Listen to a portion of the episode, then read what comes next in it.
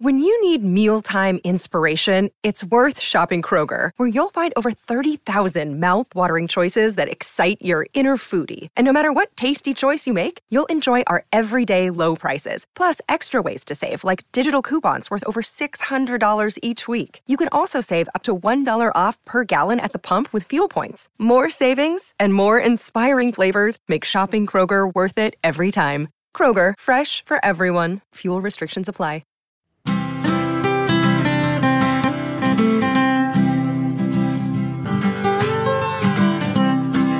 Hello and welcome to the Modern Homesteading Podcast. Glad you're joining us today. I'm Harold Thornbrough, joined by...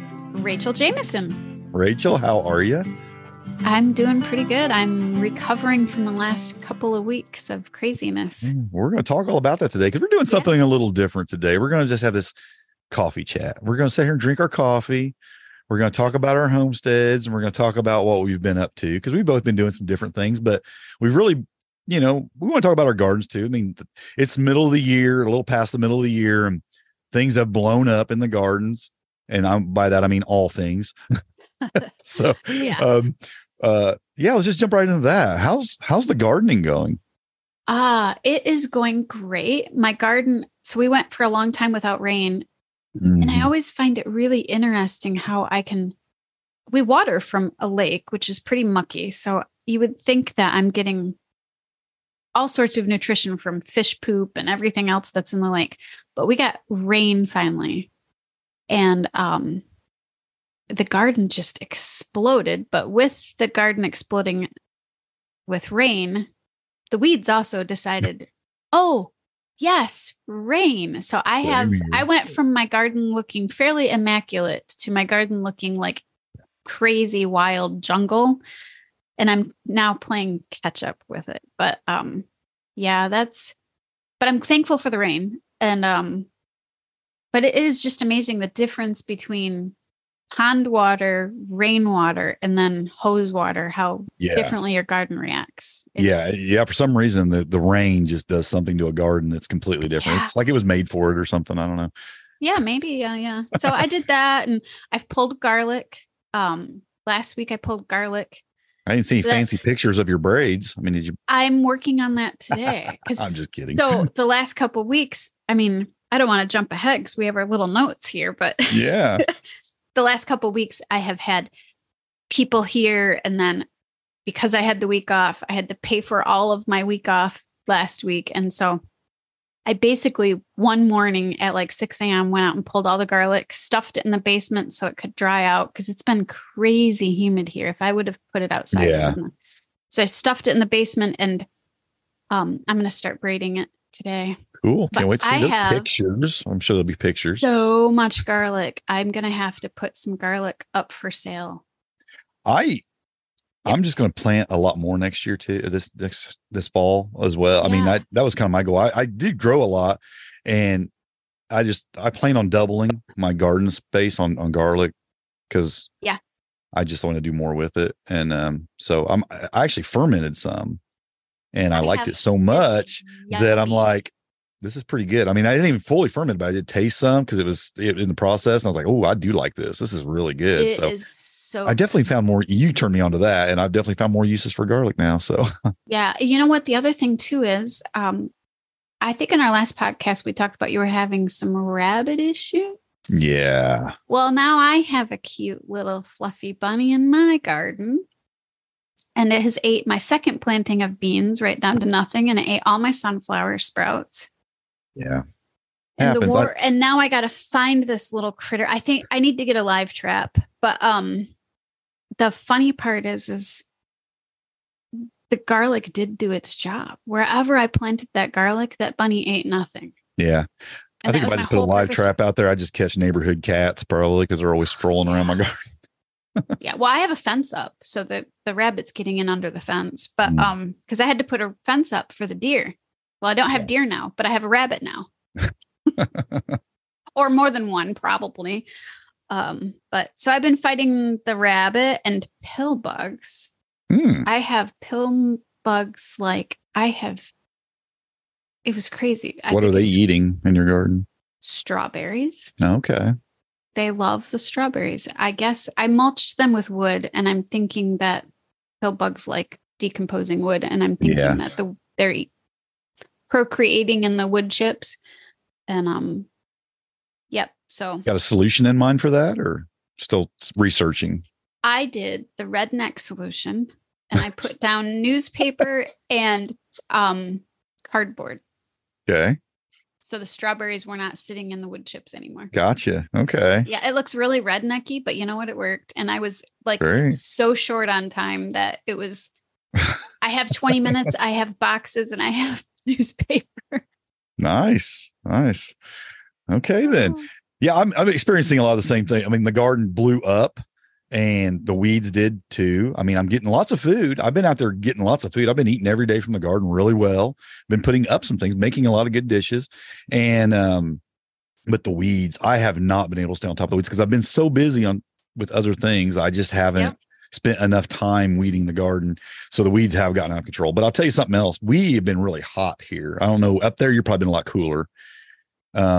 We've been hot and all over. So the bolting has become an issue. I've had a lot of things like chard usually doesn't bolt this quick. It is bolting like crazy. And that's not been an issue for me this early. Broccoli and cauliflower. Broccoli didn't. I got like a couple cuttings of broccoli, and then, man, some of them just went beyond where I could even get them quick enough.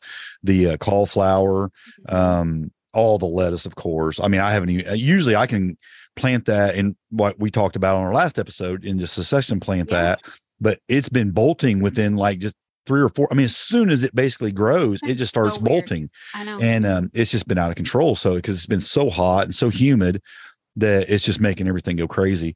And so it's been really good for the corn and the squash.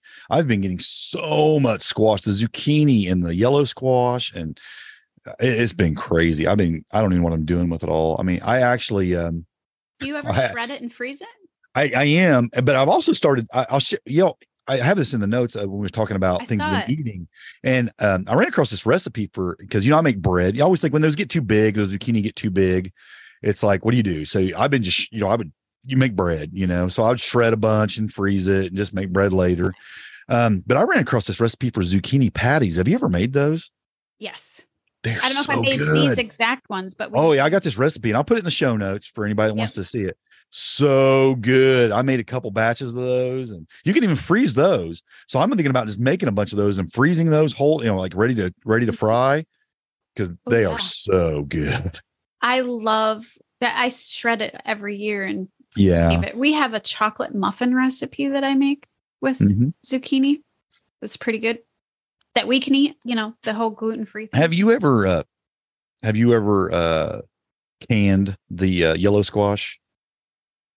I tried it last year. I canned it. I cut it in big chunks like you would potatoes and canned it. And then I have to admit, we haven't tried using very much. Okay. I was wondering, I've never canned it. And I was wondering if you've been pureed it and made like almost like a pumpkin. Oh, I didn't puree it. I just chunked it. You chunked it. I wonder how it would do if you pureed it, though, even and made for like soups or whatever. I don't know. I'm just thinking of some different ways to preserve that because I'm not eating it nearly quick enough. And I know with pumpkin, you're not supposed to puree it. But squash, I think you can because that is what they actually make that. Yeah. So I'm not real sure either. I think if you've done it in smaller jars, even. I've dried it too. Dried it. Okay. Tell me about that. People dehydrate it and turn it into flour. And I have not tried to turn it. Oh, so you puree it, then dehydrate it. And then turn it into flour, which I have not tried that, but I have just dehydrated it just because my freezer gets for so full. Soups and things. And for soups and stuff like that. I try that. The other thing you can do is you put it in somebody's car on their porch and then you run. I have unloaded a couple bags on some porches in the neighborhood, but other than that, I don't know what else to do with it. Or chickens, I have a lot. I have a lot. Yeah. You definitely feed the livestock. I think if you're a gardener and you have chickens, even the chickens get sick of the squash. Zucchini especially. Yeah, they're for sure. Yeah. When you catch it small, there's a lot of dishes you can make with zucchini and stuff. But then when it gets too big, it's like you're limited. You are shredding it and making things out of it. And we've had a lot of zucchini dishes in the last couple of weeks. So I'm just looking at now preserving some because it's like, okay, I'm starting to get a little tired of it. It's time to it's time to start preserving it. And so I've been looking at doing that. And, you know, and like I said, with the bolting, I've been like, you know, of course, radish, turnip, all this stuff that puts off those little seed pods. Well, I've been eating the seed pods, and I actually been pickling some of them, and those are just so delicious. And I don't know, you said I think last time we talked, you had never done that. I have not still. Have you? When you say pickling, are you talking about with vinegar, or are you talking about fermenting? I'm doing both. Doing both. I like the pickled. I actually like pickled a little bit better with the vinegar, with like a pickling, you know, but to make it actually has a little bit better taste. I'm gonna have to try it. The fermenting's obviously healthier for you. Oh yeah. But yeah, I'm doing both, and I just throw them in salads. I mean, I just pick them raw and just toss them in my salads. They're so good. Now, the once they get a little too big, they start getting really fibrous and tough, and you can't eat them. But you pick them when they're young, and when they're just basically seed pods, the seed pods, so good. Yeah, I just eat them, and they're so good. Yeah, I mean, a little bit of that radish or turnip. Even the turnips have them, and they're a little bit more mild, and they're really good. And they're just, I love them. So I'm gonna have to try that. We've been eating a lot of beets and beet greens. Yeah. And one of the recipes I want to share in here, but I'll have to type it out, was from Helen Nearing's book. Remember you had turned me on to that book. I don't remember the recipe that she gave for that. Simple Food. But no, not Simple. The Simple Life is the name of the book. The Good Life is the book. She has another book, a cookbook. Yeah.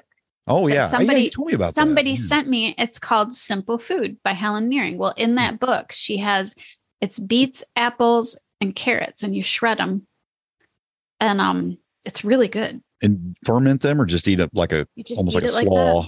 Just eat it like a slaw. Nice. And, it's really good and simple and easy and fresh. So we've been eating a lot of roasted beets with greens and some new potatoes, because my potatoes are getting pretty close to being ready. Yeah. So we've been pulling a few from under the plants and eating them.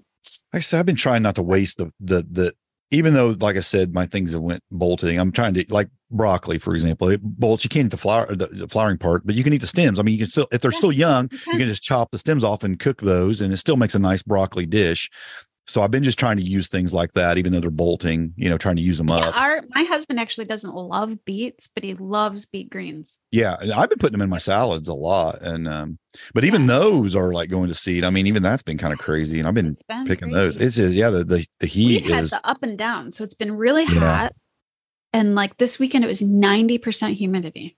It was crazy humid. And then it's been cold. It's not been consistent. And then we've had really cold. So some of my peppers, they're taking forever to change, but yet I have things bolting. We've been picking some peppers and eating them. And I've been getting some, I've actually been getting some, because we've been getting cherry tomatoes for a while. And the last week and a half, I've actually been picking a few ripe full-size tomatoes, like some beefsteaks already ripe. So yeah, that's been exciting. I always love it when I get my big tomatoes. Yeah. I've always liked it when I get those. My peppers haven't been doing great though. They haven't, of course, the rabbit solved my problem there, and the rabbit and the deer have topped my tomatoes. So yeah, they topped my peppers. The rabbit did. They just basically took the plants about in half. Yeah, and so I haven't been getting as many peppers. I mean, they're growing some, but I haven't been getting as many because they're a lot smaller, obviously. Yeah, so we'll see what happens. But then out at the property, we spent time this weekend making rameal chips. Yeah, you want to remind people what that is?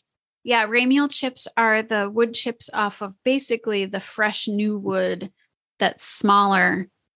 I can't remember the exact size, but I think it's like 1.5 inches to 2 inches or smaller.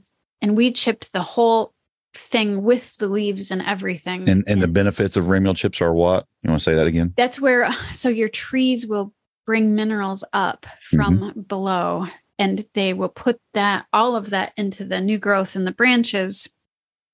Plus all of the hormones and everything are in that new growth. So you're basically giving your soil like all of those minerals and hormones. Yeah. It's almost like a stem cell transplant. It's a mineral rich chop and drop, basically. Yeah, it's really mineral rich. And we are clearing brush. Our woods, some of our woods is very new growth. So we have more trees than are sustainable for that little forest. I mean, they're so you can't even walk through them. Yeah.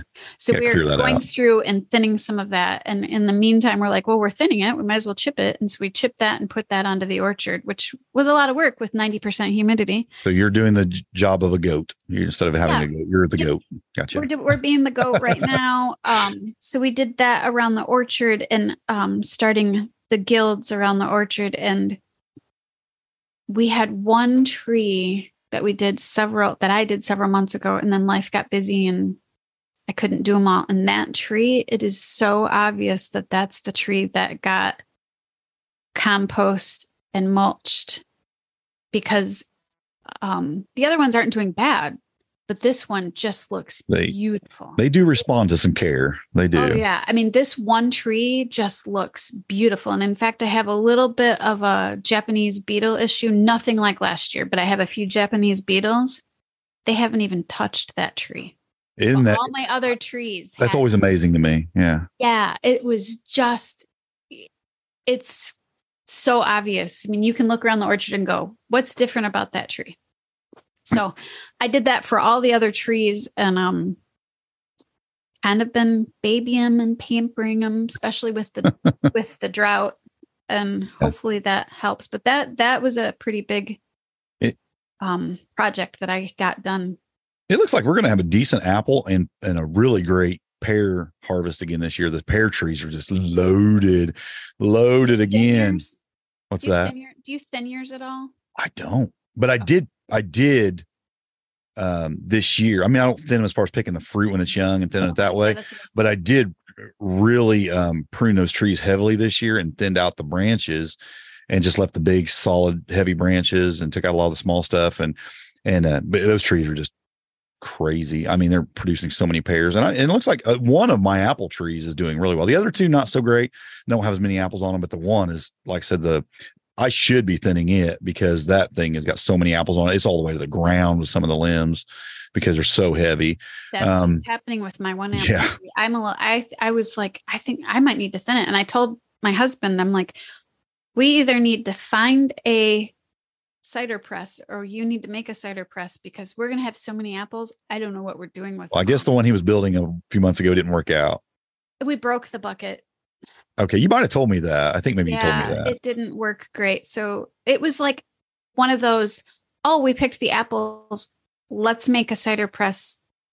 And it was like that day. There was no thought went into it. It was kind of like, But this time we're trying to think ahead. In fact, we almost bought one a month ago, but we missed it. Somebody I think I'd like to have one too, because my apples would be best used in that way because they're not the best eating apples. Exactly. But they'd be great for cider press or they make great applesauce and things like that, but they're not great for just sitting there munching on. Well, that's what we were thinking because we don't have that tree specifically. And the crazy part is we don't know what it is. It was here when we moved here, but since we started pruning it and fertilizing it, it just produces so many apples every year, but they're not great. They're mealy. Yeah. So we think they're great for applesauce, but I have so much applesauce from last year. And then they'd be great for cider. Yeah. And you can't bait up here for deer, or we would use them for deer, but you can't bait. So yeah, we need to turn them into apple cider. I think you sound like you get plenty of deer coming to your property. You don't need to bait. I don't want them here. No, they can be out. You need to put the apples on the neighbor's yard and bait their yard so you can draw them over there. That's what I need to do. Yes. So yeah, it's like, I think that's something we're looking for one, or we need to make one. Yeah. Yeah. I'm going to do something a little different. I'm doing it, actually actively doing it. We talked about succession planning on the last episode we done together. And I had a couple beds that were empty. Well, because I've had so much challenge with weeds, and I don't normally do this because I don't even think it's like the most environmentally friendly thing to do, but I'm laying down like the really thick landscape fabric, like the kind you lay over the top of the ground and then burn the holes in and planting. Okay. Yeah. And the beds that I emptied out, I actually turned them over and then put that down, and then I planted in the holes because I'm like, I do not have time to deal with weeds this year. So, and it isn't as pretty. It doesn't look as nice, but I feel like I'm just like, I'm done pulling weeds this year. I just want to do something easier for these second plantings on these beds. and I just planted in those holes and done that. What kind did you end up finding? Because I've heard. I went on Amazon. Seen a lot of different kinds of it. It was really thick. Some of it's biodegradable. Some of it's not. Yeah, this is not biodegradable. Okay. This is really heavy duty stuff. And it's the stuff with the lines in it. You know, it's made for doing that. You know, I went on Amazon and bought it. I could put a link in the show notes. I'll put a link in with the caveat that this is the first time I've ever used it. So, I mean, I don't know a lot about it. I don't know how long it'll last. I don't know how it seems like it's good stuff though. I think I'm going to have to resort to that for a few. I bought a big roll of it though, because I thought I'm going to use it. I'm kind of at this point, I'm thinking I might just go ahead and use it the rest of this year and next year. So I bought like a 300-foot roll. Yeah, I mean, we were kind of talking about this before the podcast started. And Wyndham Hotels and Resorts makes travel possible for all. Whether it's the long haulers looking for a great cup of coffee, a roomier rest for the on a whim road trippers, or a place to make summer memories with the whole family. No matter who you are, where you're going, or why, with 24 trusted brands to choose from like La Quinta, Days Inn, and Super 8, your Wyndham is waiting. Get the lowest price at WyndhamHotels.com. Restrictions apply. Visit website for more details. You know, it's hard. We're both working. We're both trying to do the homestead thing. You're really good at putting out, you know, articles and stuff. I'm doing content. Yeah. On top of content. I'm trying to, but I don't have the technology background. So it takes me 5 times as long to do anything, but it is hard. And, unfortunately that means sometimes you have to buy landscape fabric. and right at this point I've mentioned it briefly a couple times, but we have a kid living with us right now, right. My 3-year-old nephew that we're doing foster care for right now.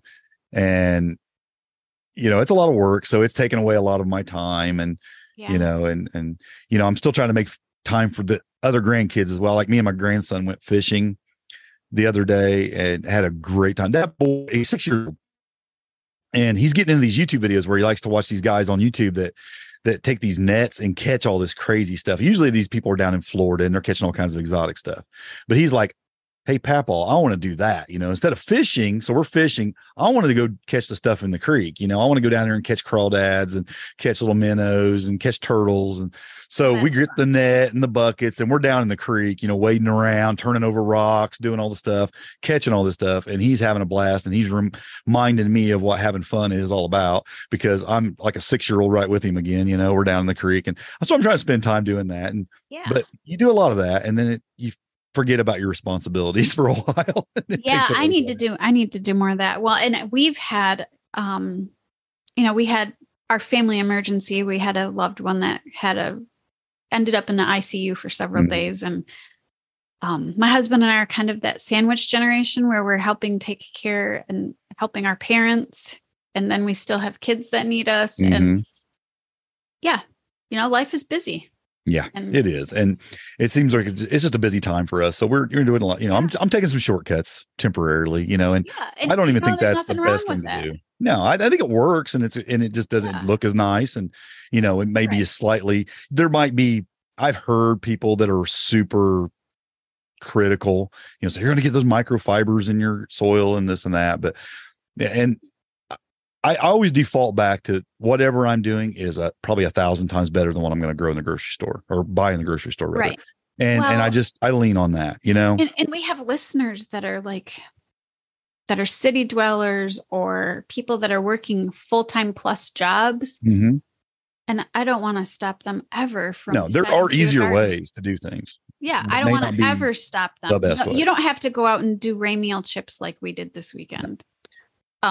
I don't ever want to stop people from being able to grow food. If that means that you have to use fabric cloth, go for it. Yeah. Yeah. You know? And you know, I still figure I'm compensating. I'm still doing my compost teas, and I've gotten into biochar. We can talk a little bit about that in a few minutes, but I'm started making some biochar and, you know, so I'm doing a lot of stuff with the soil. I'm still trying to make healthy soil really with a lot of microorganisms in it and everything. So it's like, you know, I figure if I have to take a shortcut here and there, it's okay.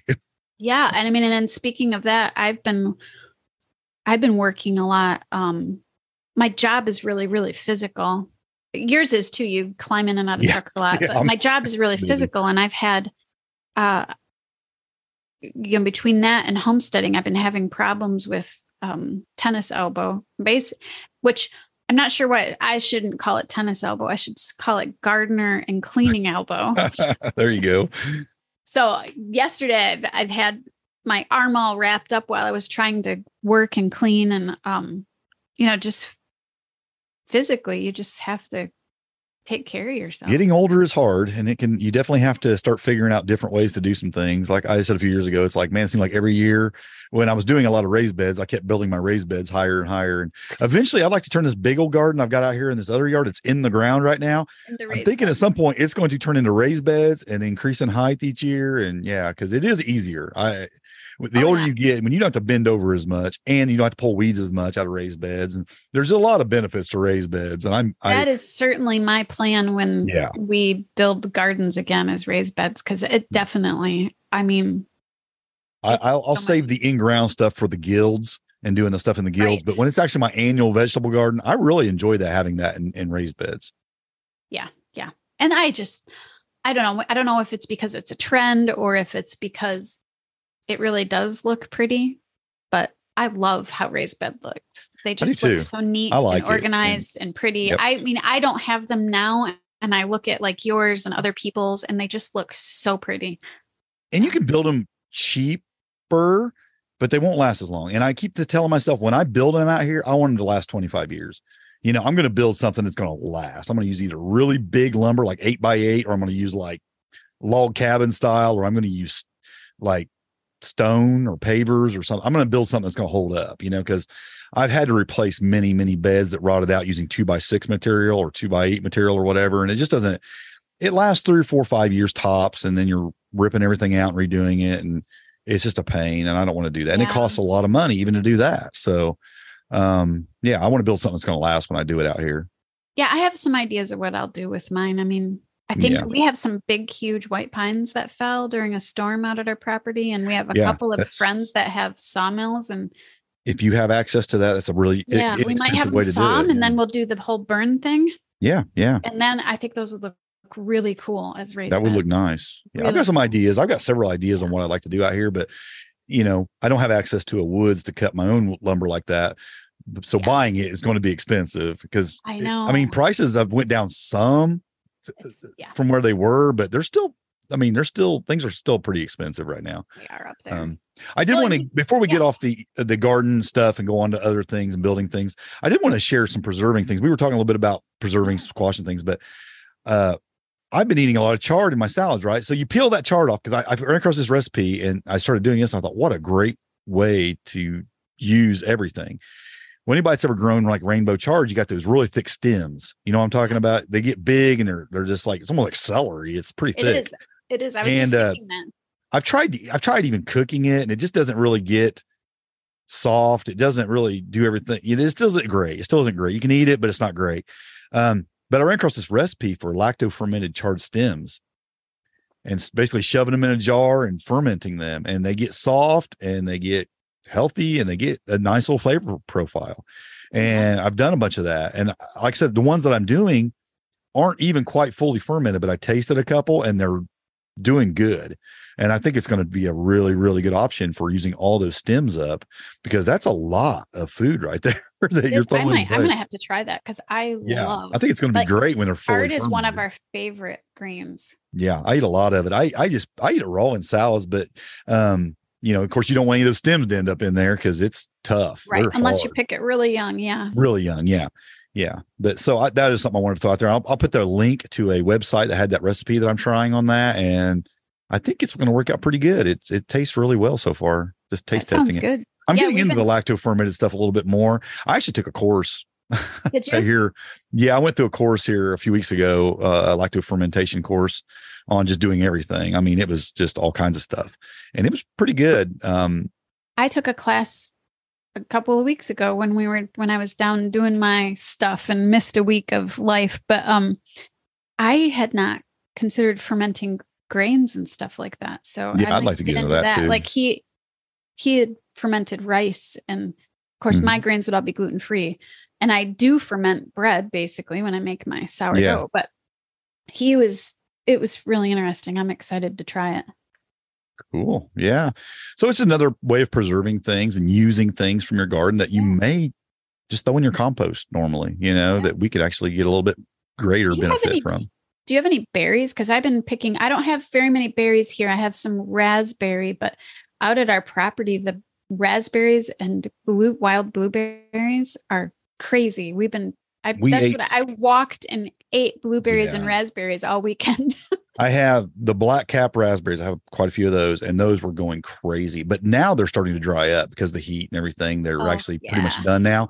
But me and my little nephew went out there, and that boy loves black cap raspberries. He was out there just, I mean, once he figured out that he couldn't, how to pick them without poking himself, because they have thorns, you know, and once he figured out how to pick him, I couldn't get him to leave him alone. I mean, help me pick them and put them in the bowl, but none of them were ending up in the bowl. He was eating as fast as he could grab them. He was popping them in his mouth. I thought, I better get you out of here. You're going to be sick. So I had to remove him from the environment. So we're getting a lot of those.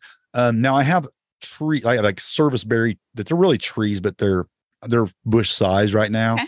And they were actually putting out a lot of berries. I mean, I was getting a lot of the service berries, and they're not super flavorable. What's the word I'm looking for? Flavorful. Yeah. They're kind of bland a little bit, I think, but they're okay. You know, they're okay. They were good. So I was we're eating quite a few of those, but I think they're pretty much done too now. Looking at them. Yeah, I had Saskatoons for the first time, which is kind of popular up here. Yeah. I would like to get some bushes. They were like a cross between a blueberry and an apple. I have, for the first time this year, I'm eating something. I'm eating Josta berries. And last year I planted them, but they didn't put off any berries. But this year they put off quite a few, and they're really good. And they're a cross between a gooseberry and a currant, I believe. Am I right on that? I think it's a currant, and I think it's a gooseberry. But yeah, and they're really good. They're super good. So Josta berry. And I could not find currants. I tried to find currant bushes to plant last year, and I couldn't find them. They were pretty sold out. We cannot plant, I believe it's black currants here. Black currants. You can do the red currants. Okay. Because of the white pine, but, I was trying to find some red currants, but after having those Saskatoons, now I want some Saskatoon bushes. I tell you what, I'm a fan of the Josta berry. It almost looks like a large grape. Oh, it's and it's really juicy. I mean, it's just super juicy, really good. I mean, it was super interesting. Yeah, super, super good berry. I really liked them. I'm like, okay, I'll be planting some more. I'm going to be taking cuttings from those and trying to expand that, because I like to have a bunch of them around a lot of my guilds, because they're really, really good. Well, and I've gotten my fill of mulberries, because we have a mulberry tree that has been. Oh my! I think I've already said this. I have 3 gallons of mulberries in the freezer, plus what we've been eating. So we picked a bunch and made a couple things, and I made a jar of jelly that we didn't even really can. I just made it to use right away, and then just ate a bunch. But then they were done. The bad thing about mulberries is, outside of you basically have to process them very quickly after you pick them. Yeah. They just turn to mush super fast. Do. Yeah. I love mulberry pie. I love mulberry jam. I love mulberries. They're one of my favorites, really. Yeah, I love them. Yeah. They're just, I think you don't see them in the store because they don't last. They don't last long. They turn to mush the day you pick them. You can make things out of them and then preserve that a little bit. But you have to make stuff out of them pretty quick. But I love them. I just sat there by the tree and just eat them. That's my favorite thing. That's what we do. That's what the birds do too. Yeah, that's what the birds do too. Yeah. And my car says so. Yeah, my car says so. And then we have little plants all over the yard that pop up. Yep. That's the red mulberry. Mowing it like grass. Yeah, because they're just popping up everywhere. So we'll move on out of the garden here. Anything else going on your homestead of interest? Well, I have been working on compost tea. I got my little bubbler in the mail. Yeah. After listening to you in the last episode, or the last couple times we've talked, and you getting all excited about it and reading some of your stuff, I decided I needed to do an aerobic compost tea instead of an anaerobic one. Plus, it'll smell better. Is it working out pretty good? I mean, there's not been any smell, or? There hasn't been. I just started it like yesterday. Oh, okay. So I haven't had time. Yeah, it came in the mail right before I left. Are you doing it outside or in your basement? Outside. Okay. I just don't have room. Yeah, you might discover a smell in your basement with no aeration or anything, but or with no airflow in your basement. But yeah. So what all did you put in it? What all did you put in your mix there? I put worm juice in there. Well, worm case. What do they call it? You put the castings or the... I put worm casting in there, and I put some comfrey in there, and then just some weeds. Okay. Did you bag it, or did you put it in there loose? Like plantain. I don't have a bag. I need to figure out something for a bag, but I put plantain in there. Okay. Because it's got lots of vitamins. You're looking for some leaching effect off the plantain, and plantain. Not a lot. It was just kind of a quick thing. I'm like, I'm just going to start something. Just start where I'm at. So you didn't actually add any compost? Just the worm case. Just the worm castings. Okay. And then I did add a little bit of kelp and a little bit of molasses. I think if one thing I think you could do, even if you don't have any like finished compost at your house, go to your woods and look for some. Yeah. Get you a little bag of like some forest floor compost, because that's what that is. That's basically it's a finished compost on your forest floor, under the leaves and under the stuff, that smelly, earthy, smelly stuff. Grab some of that and put it in there. I bet that would do a lot for the microbial activity. If they had a perfume like that, I would wear it. I just love the smell of the forest, but you probably smell like that a lot of time anyway. You spend a lot of time outside and in the woods. I do. I don't have really forest here in town to do that with, but I could have brought some home from the property. Yeah, sure. I think that would be something good to put in there. I think that would give you some active microbes to really, I mean, I'm sure your vermicompost cast and your castings probably have some of that in there. Probably. But I think some compost would actually do better for that. You did put some molasses in there? A little bit. Yep. That'll help. Yeah. And some kelp. It's kelp. Okay. Cool. Put, like, what I had in hand, and it was like, I think it'll do good for you. Yeah. I think it'll do good for you. Cause like I said, it's been fast and furious, and your plan. See, now when I'm putting all that stuff together and the stuff that I've read and the stuff that I've kind of been studying on, is that I would only brew that for like 24 hours. Yeah. Well, I did that yesterday. So my plan was tonight or tomorrow to use it, cause I have today and tomorrow off of my other job. And then I work the rest of the week. So I just know when you were doing an anaerobic, you would let it go longer. Yeah. I was letting it go really long. Yeah. So, okay, good. Yeah, because my plans were that everything needs feeding this week. And so I was like, well, I'll try this. I got my little bubbler in the mail, and I was very excited about it. And my husband looked at it and said, what is that? Is it making a nice bubble in there? I mean, is it doing pretty good? Yeah, it's not. I didn't get like a super powerful one. Yeah, but it's making some bubbles. Just a little fish bubbler. Yeah. You didn't put like a stone on the end of it. You just stuck the hose in there. I did. Like I took a little piece of. I took a rock. No, I didn't. There's actual stones that you can plug that hose onto. It'll make really super fine bubbles, like for fish tanks. You didn't. Oh no, I didn't do that. Okay, yeah, no. You don't want to do that when you're. I just weighted mine down with. It's better just to weight it down in there and to hold it down and let the bigger bubbles come out. Yeah. Yeah, no, it's making big bubbles, but it's only a 5-gallon bucket. It's not like you're doing like 55 gallons, right? I like a 50-gallon barrel. I was doing it in 5-gallon buckets for a long time, though, until just recently I built that bigger brewer.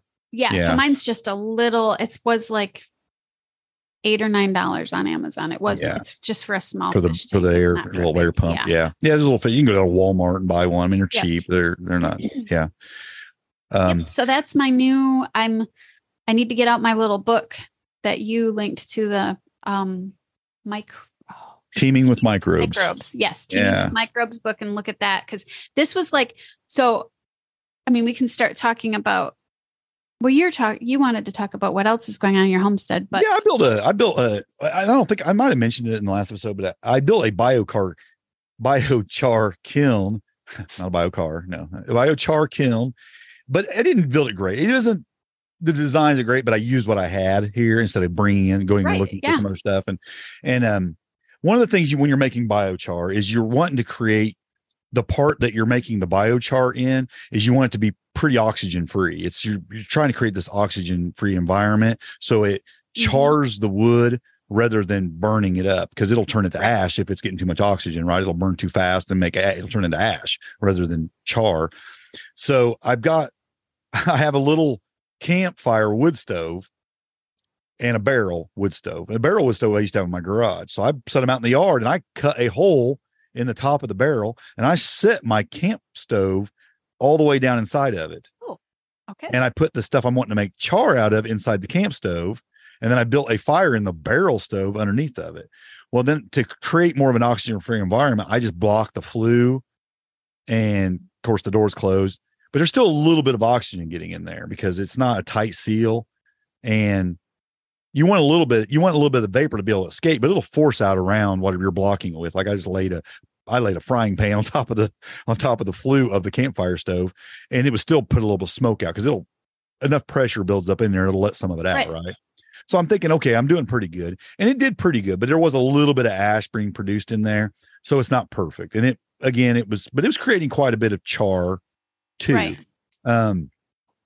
And it was thoroughly charred. Like I could crumble it and it was pretty good. So it's doing good. I'm making small batches. It makes a lot smaller of a batch, and it's like I said, it's not completely oxygen-free environment really.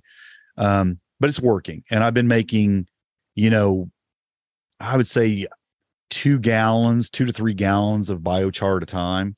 Oh, but it doesn't take very long because it's such a small batch. I just throw a few pieces of wood in there and let it go up, and then within like an hour, it's pretty well charred. And then I just let it cool down. That? Well, it's only char at that point. Right. You inoculate it afterwards. Yes, I put it in a bucket, and then I basically take my compost tea and I soak it in compost tea and inoculate it with microbial activity. So then are you for a few days?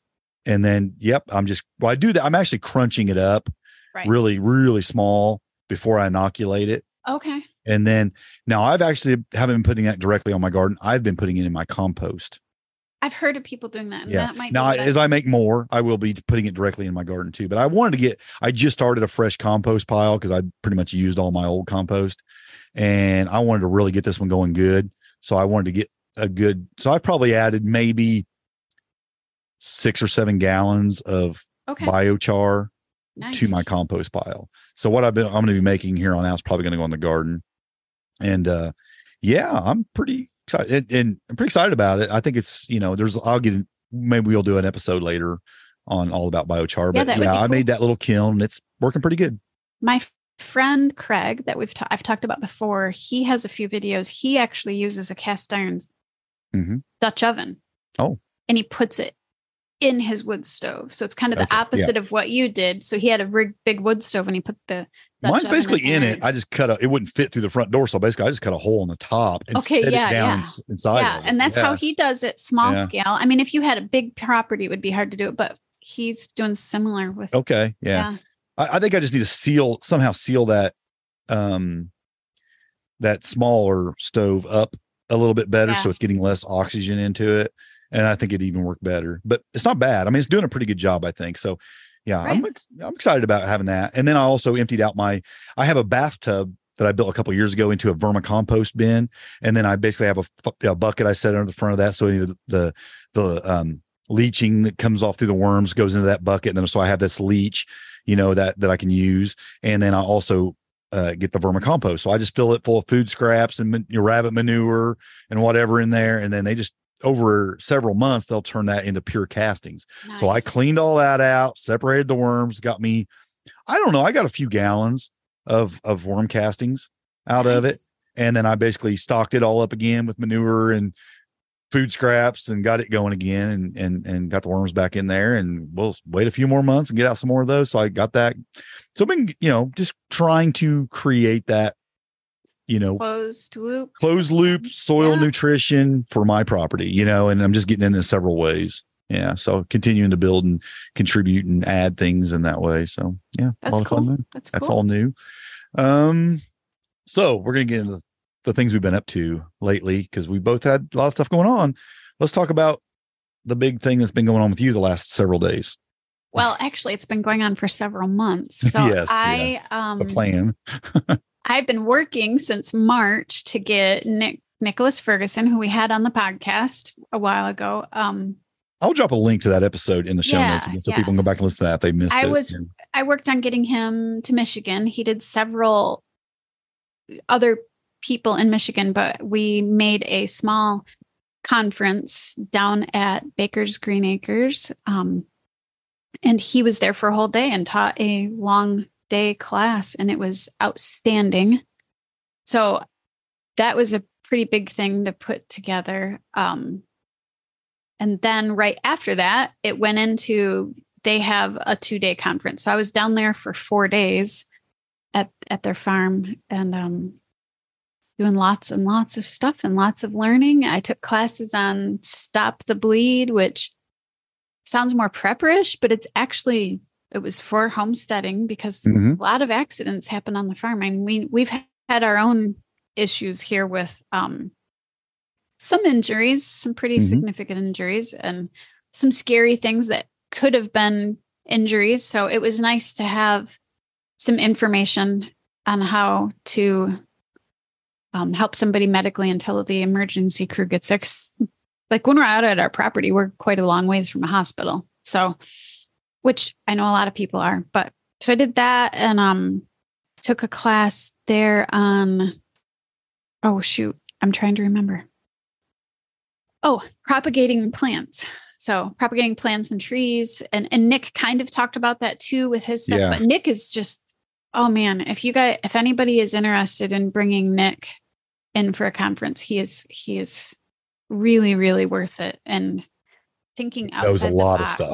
He knows a lot of stuff, has a lot of really good ideas and thinking outside the box. He just really gave us a different perspective. He came out to our property and gave us some ideas on our property and where to place the house and where a pond could maybe go and how to get rid of some of the brush that we have going on. Because like I mentioned before, we had lots of small trees growing up and just some really, really good ideas. And then and he just seems like a really nice guy too. He is super nice, super personable. And yeah, so just, and again, with him, his ideas about closing the loop, which you and I are both trying to do. And he just has some great ideas, you know, and of course he talks about his fodder trees, which is what he talked about when I had him on. And he talks about those and he talks about growing bugs and it's a lot more than that, but, yeah. So I had a really good time, but it was really exhausting. I got up at 6 a.m, slept in a tent, got wet, got cold, and stayed up till midnight, just talking to people. It was absolutely fantastic. Yeah, I hated that I couldn't make it up there. It sounded like it was so much fun. It was some really great people. We had so much fun laughing, and it's just nice to be around other people that love to homestead and garden. You met some listeners of the podcast too, didn't you? Up there, I mean, there were some people who were listeners of the podcast that showed up. Yeah. I met Jordy, who's been on a couple of times. Yeah, that was fun, and yeah, it was. I don't know. I'd do it again, but I paid for it because last week I came back late Sunday night. Had to go clean an office before I even came home and crashed, and then I went straight into working. 6 days in a row. And yeah, I know I had things going on and I'm sending you some texts. I'm like, now I know you're busy. I just wanted to tell you about this because I knew when you got back, you were going to be just like, you would have so much to do that you wouldn't have time for anything. So I just wanted to turn you on to some things. But yeah, I was like, I know she's got a lot going on. I had so much to do. And then on top of it, I had sleep to catch up on. Like I went to bed a couple of nights at 7 o'clock and didn't get up till 7 o'clock the next morning because I just didn't sleep down there. I didn't want to miss anything. It was that good. It sounds like a great time. Yeah, and Baker's Green Acres is doing some great stuff. I mean, go check out their website or their they have a tribe. I forget what they call it. Tribe Plus. And it's the anyoneconfarmexperience.com, I believe is what it is. Yeah. Mark and Jill are doing some the anyoneconfarmexperience.com. Yeah, they're doing some great things. I mean, and they teach some classes. He's got a great little YouTube channel where he just talks to a lot of people. He's had Nick on there. He's had me on there. He's had you on there. He's had several people on there and does like a little live show. Yeah. And I've known them forever. We homeschooled our kids together. One of my kids worked for them. You've done a lot of classes with them. Yeah. I've taught classes. You've taken some classes. I mean, the charcuterie and you've taken some classes. Yeah. Butchered a pig. Several. Yeah. I've butchered a pig, a steer, chickens, ducks, turkeys with them. They're doing some good work there. Charcuterie classes. I've taught classes on preservation and canning, and they're doing more and more of those. And their son, Joe, who has his own media company, is he's doing fantastic videos. He's making some really quality videos. So. Was he the one that was on the podcast also? Yeah. Joe and Finn. Okay. He was on the pod. Yeah. They were on the podcast. They live also. In a yurt. Yeah. Yeah. Yeah. Yeah. Yeah. Yep. Okay. Yep. And they're young and enthusiastic. And yeah. So I got to hold babies while I was down there, which if anybody knows me in person knows I love children and babies. So got baby fix with Joe and Faye's baby, and then another homestead family's baby. Nice. So that was fun. Yep. Well, that's great. Yeah. Well, it was a busy time. I know you've been working so hard on getting that together and making sure everything happens and just making the plans to, have Nick in and do all the things and be part of that. So you've had a lot on your plate the last several weeks and as that approaches and sounds like it all came together and it worked out really, really well. Yeah. Now my plan is to start working on the conference speech that we're both doing, my class there, and you're also going to be there at the Indiana Homesteading Conference. Yep, doing the Indiana Homesteading Conference, and that's coming up quicker than it sounds. I mean, it's in October, so if folks, if you haven't got your tickets for that yet, and you're planning on, there was a way you can be there. I think it's going to be really, really good. I mean, not just because we're speaking there, but there's some great speakers there. I mean, Joel Salatin's going to be there. The Dougherty's are going to be there.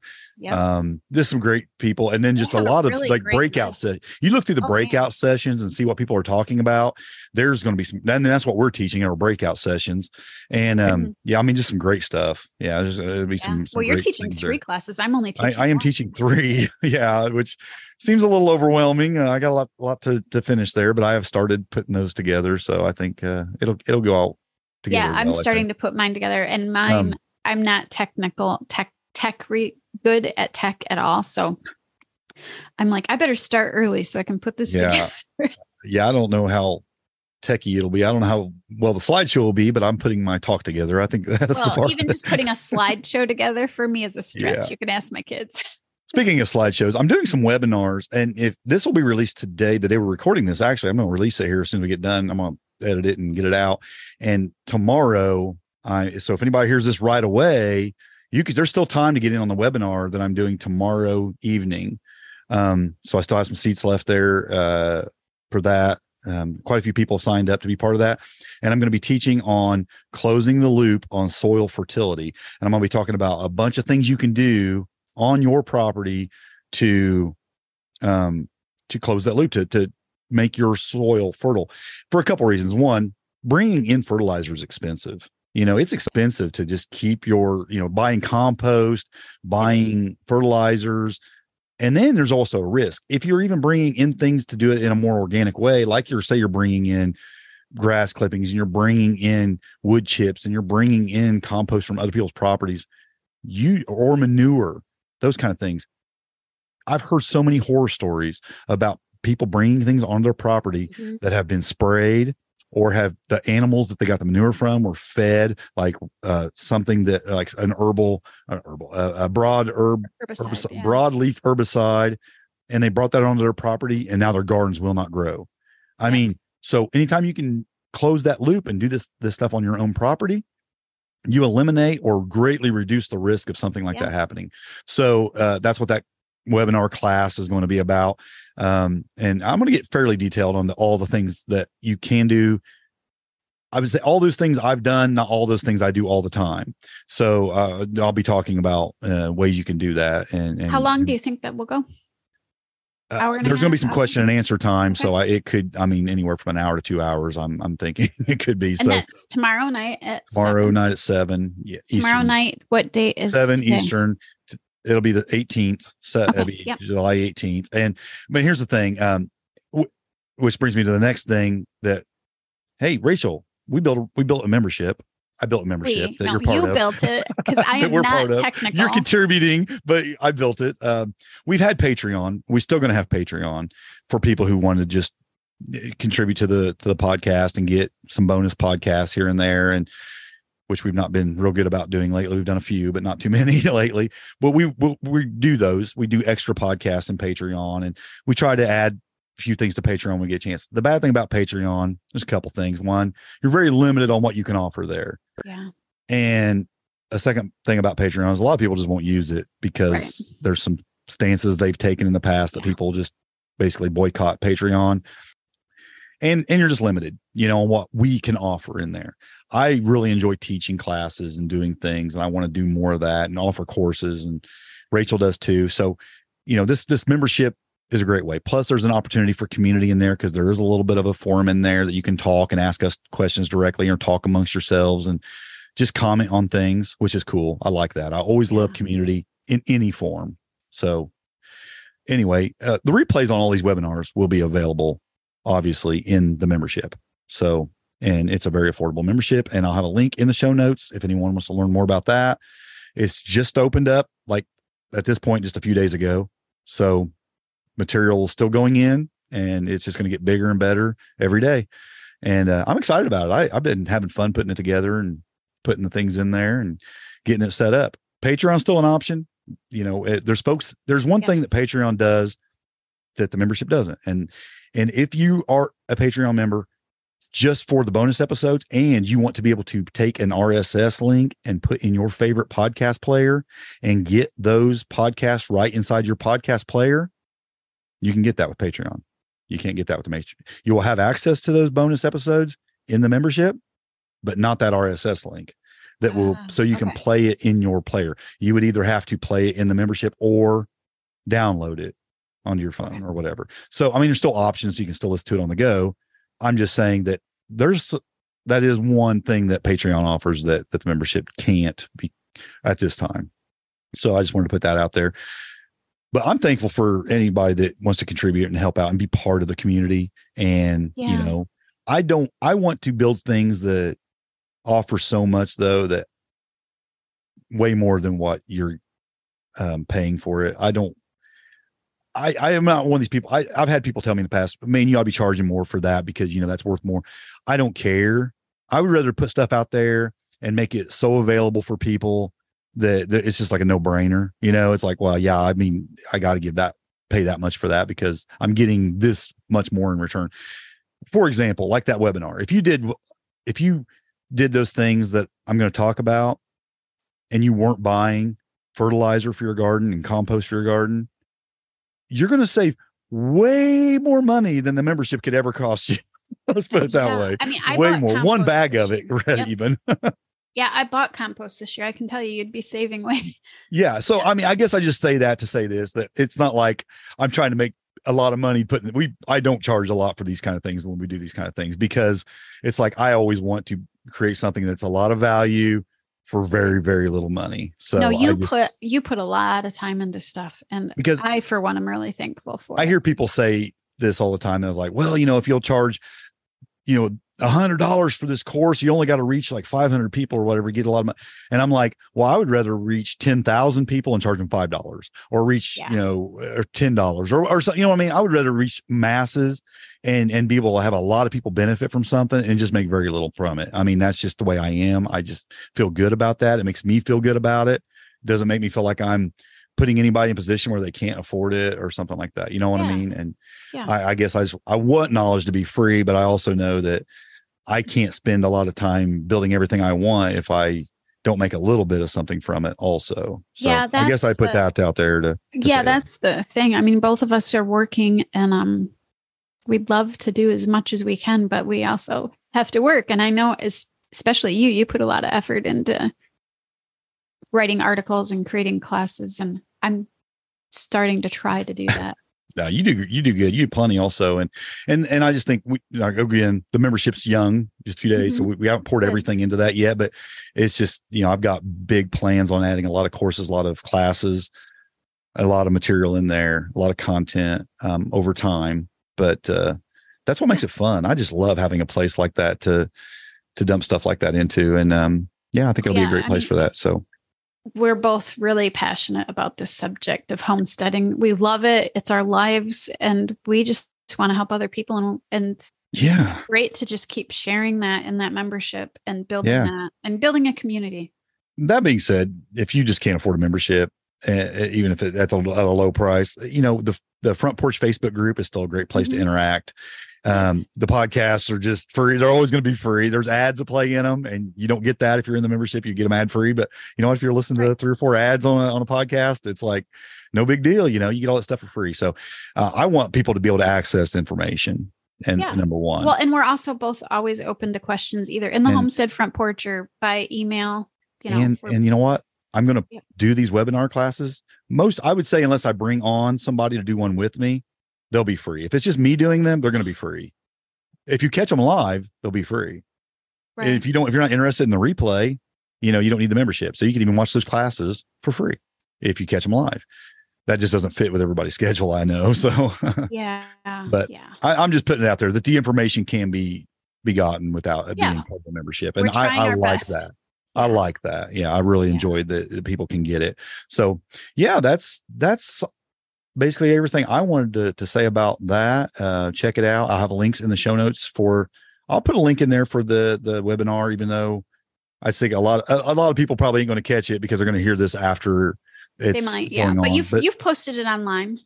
And that's the thing I did want to mention also. If you go to redemptionpermaculture.com, at the very top of my website, there's a link to the webinar, and any future webinars, I will put them there. So when they're upcoming, when I start scheduling the next one, it'll be there. You can click there and register it, or you can sign up for my email newsletter.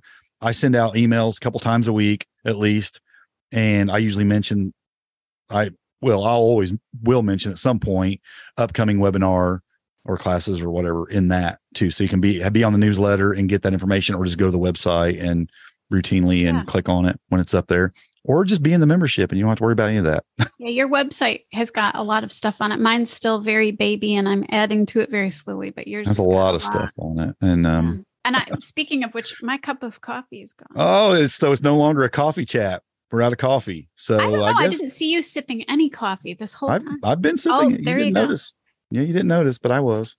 But yeah, it's always great to catch up. And this is a really relaxed podcast. We haven't done a really relaxed podcast. Maybe. Yeah. If you don't like this one, go listen to some of the others, because we're usually more structured than the others. But it was just we haven't been on in a couple weeks together, and it was easy to catch up because a lot's been going on in both of our lives. It was just easy to catch up. Just in the homesteads and things are changing and just getting closer to that harvest season. Yeah. And I'm excited and a little bit nervous because I always get a little overwhelmed in harvest season and when things go full blast. And so it's like, I get excited because I'm always, I love to have the cupboards full and I love having it done, but oh man, it's so much work. It is overwhelming. And you and I are both trying to keep learning too. So we're trying to keep learning things on top of building community, building sites. And then suddenly all the tomatoes are ripe. What do I do with all the tomatoes? I have taken more paid classes this year than I've ever taken, ever.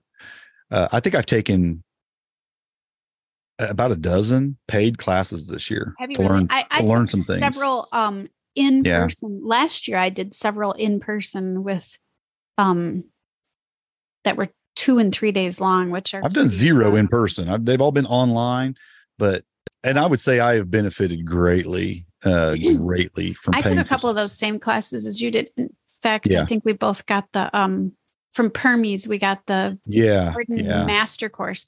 That was pretty good. I need to finish mine. I haven't completely finished it because it's very in depth. Yeah, it's pretty good. And there've been some other really good ones I've taken. I've taken some on herbal remedies, and I've taken some. Did, yeah. I just took this one on lacto fermentation. Mm-hmm. I just, I've taken several. So I've been enjoying it.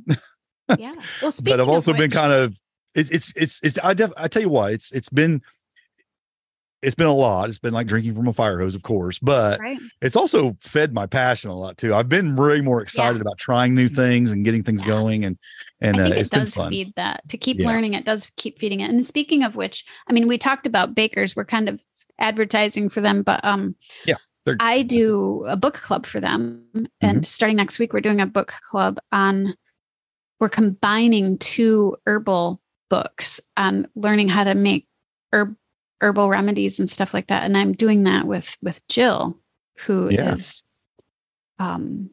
she has some medical training and stuff. So we're going to be doing that together. And that is free to be a part of on Monday nights at 6:30. But, that's free. Can you send me a link for that? The book club, link to that. So that's free, but once it's recorded, it's not. So you have to participate. participate. It's free, but it's in their membership if you want to join their membership. It's similar to what you're doing. And hey, and I want to also say that a lot of people have memberships, you know, and at the same time, I also believe that, you know, you can't be in all of them. I get that. Nope. And I have no problem with that. You know, I have no problem promoting their membership. And if it's a better fit for somebody, I say, go there.